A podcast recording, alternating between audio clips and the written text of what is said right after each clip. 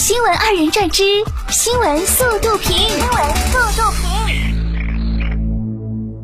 二十九号，国家卫健委部署双节农村防疫工作，强调要落实“三减少、三加强”，即减少人员流动、减少人员聚集、减少旅途风险，加强个人防护，加强乡村网络化管理和加强定点整治等工作要求，压紧压实四方责任。细化防控措施，加强物资储备和人员准备，组织开展工作部署和落实情况的督导检查，确保工作落实，严防散发病例传播扩散，严防出现聚集性疫情。少出门，不乱串，注意防护。上海闵行七十三岁的退休工程师顾凡，连续四年免费为社区外来务工人员子女辅导功课。教室设在公路旁的照相馆内，孩子们都称他为爷爷老师。而他辅导的学生也从考二十七分到获校长奖学金。爷爷老师好有爱呀，退休了还发光发热。祝爷爷身体健康，长命百岁。十二月二十五号，安徽亳州雷某酒桌上听到朋友闹矛盾，正在谯城分局薛阁派出所调解，为帮朋友说情，开着车直奔所内。民警闻到其一身酒气后，经检测，雷某体内酒精含量为每百毫升三十九毫克，属饮酒驾驶。警方依法对其罚款一千五百元，驾驶证记十二分，并暂扣驾照六个月。嘿，好家伙，年底促销买一赠一，还送货上门呢！国家市场监督管理总局十二月三十号发布依法对京东、天猫、唯品会三家平台不正当价格行为案作出行政处罚的决定。针对双十一前后消费者反应强烈的网购先提价后打折、虚假促销、诱导交易等问题，根据价格监测和投诉举报等有关线索，市场监管总局依法对北京京东世纪信息技术有限公司、京东。杭州浩超电子商务有限公司、天猫、广州唯品会电子商务有限公司、唯品会三家企业开展自营业务不正当价格行为进行了调查，并于二零二零年十二月二十四号依据价格法第四十条《价格违法行为行政处罚规定》第七条作出处罚规定，对上述三家企业分别处以五十万元人民币罚款的行政处罚。支持，不想优惠就别优惠。再不老实啊，就要罚的更厉害了。最高升温可达八度，三十分钟平均发热率三点一度。寒潮来袭，自发热内衣火了。经检测，自发热内衣温度升得快，降得也快，根本起不到宣传所说的保温作用。专家介绍，相同重量下穿得越蓬松越保暖，相同蓬松度下越厚越保暖。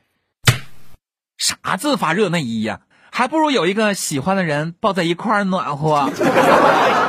十二月二十八号，广东梅州车管所民警和驾校考场工作人员在考场检查时，发现科目二考场内有标记痕迹。调取监控发现，二十七号晚，一男一女在考场内洗洗刷刷。经调查，男子陈某是在地上做记号，以便学员考试能看清。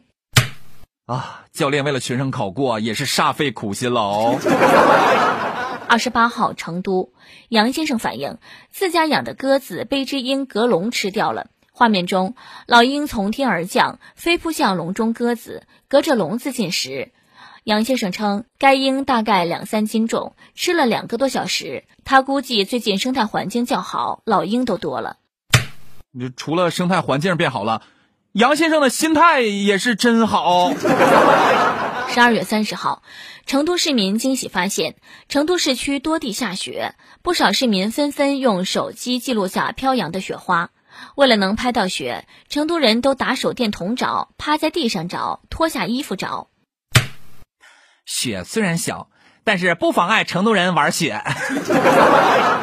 十二月二十三号，吉林汪清县，两名男子半年未见，在家中喝酒时，借着酒劲儿要效仿古人割手腕结拜兄弟。其中一人因不小心割得太深，血流不止，随后报警求助。民警了解情况后，将两人送医。目前，二人伤情已得到控制。哎呀妈，差点做到了同年同月同日死。山东临沂老师李忠随帮学生担保借贷十八万后被拉黑，无奈打工还债。十二月二十九号，李忠随终于还清了贷款。他说，还清贷款的那一刻，有种释放的感觉，自己大哭了一场，感觉终于解脱，能够走向光明。下一步，他希望寻求法律援助，让失联学生给自己一个说法。真的是啥人都有，想骂人。近日，湖北武汉的陈女士花二百四十九元在网上购买了一件羽绒服，到货后发现衣服上别着一枚丧事使用的孝字臂章。陈女士认为，按中国人的传统习惯，孝章是很晦气的物品，要求店家给出合理说法。羽绒服工作人员回应称，可能是前一个客户退货后，因不影响二次销售，重新发给了陈女士。孝子章并非有意为之。根据最新进展，商家同意向陈女士赔偿六千元。这穿着去葬礼还退货的人儿，已经不能用缺德来形容了。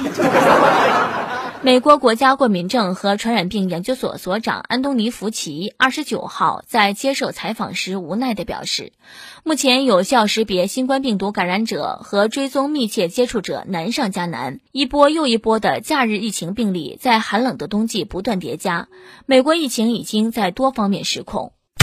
是本来就没有控制住过吧？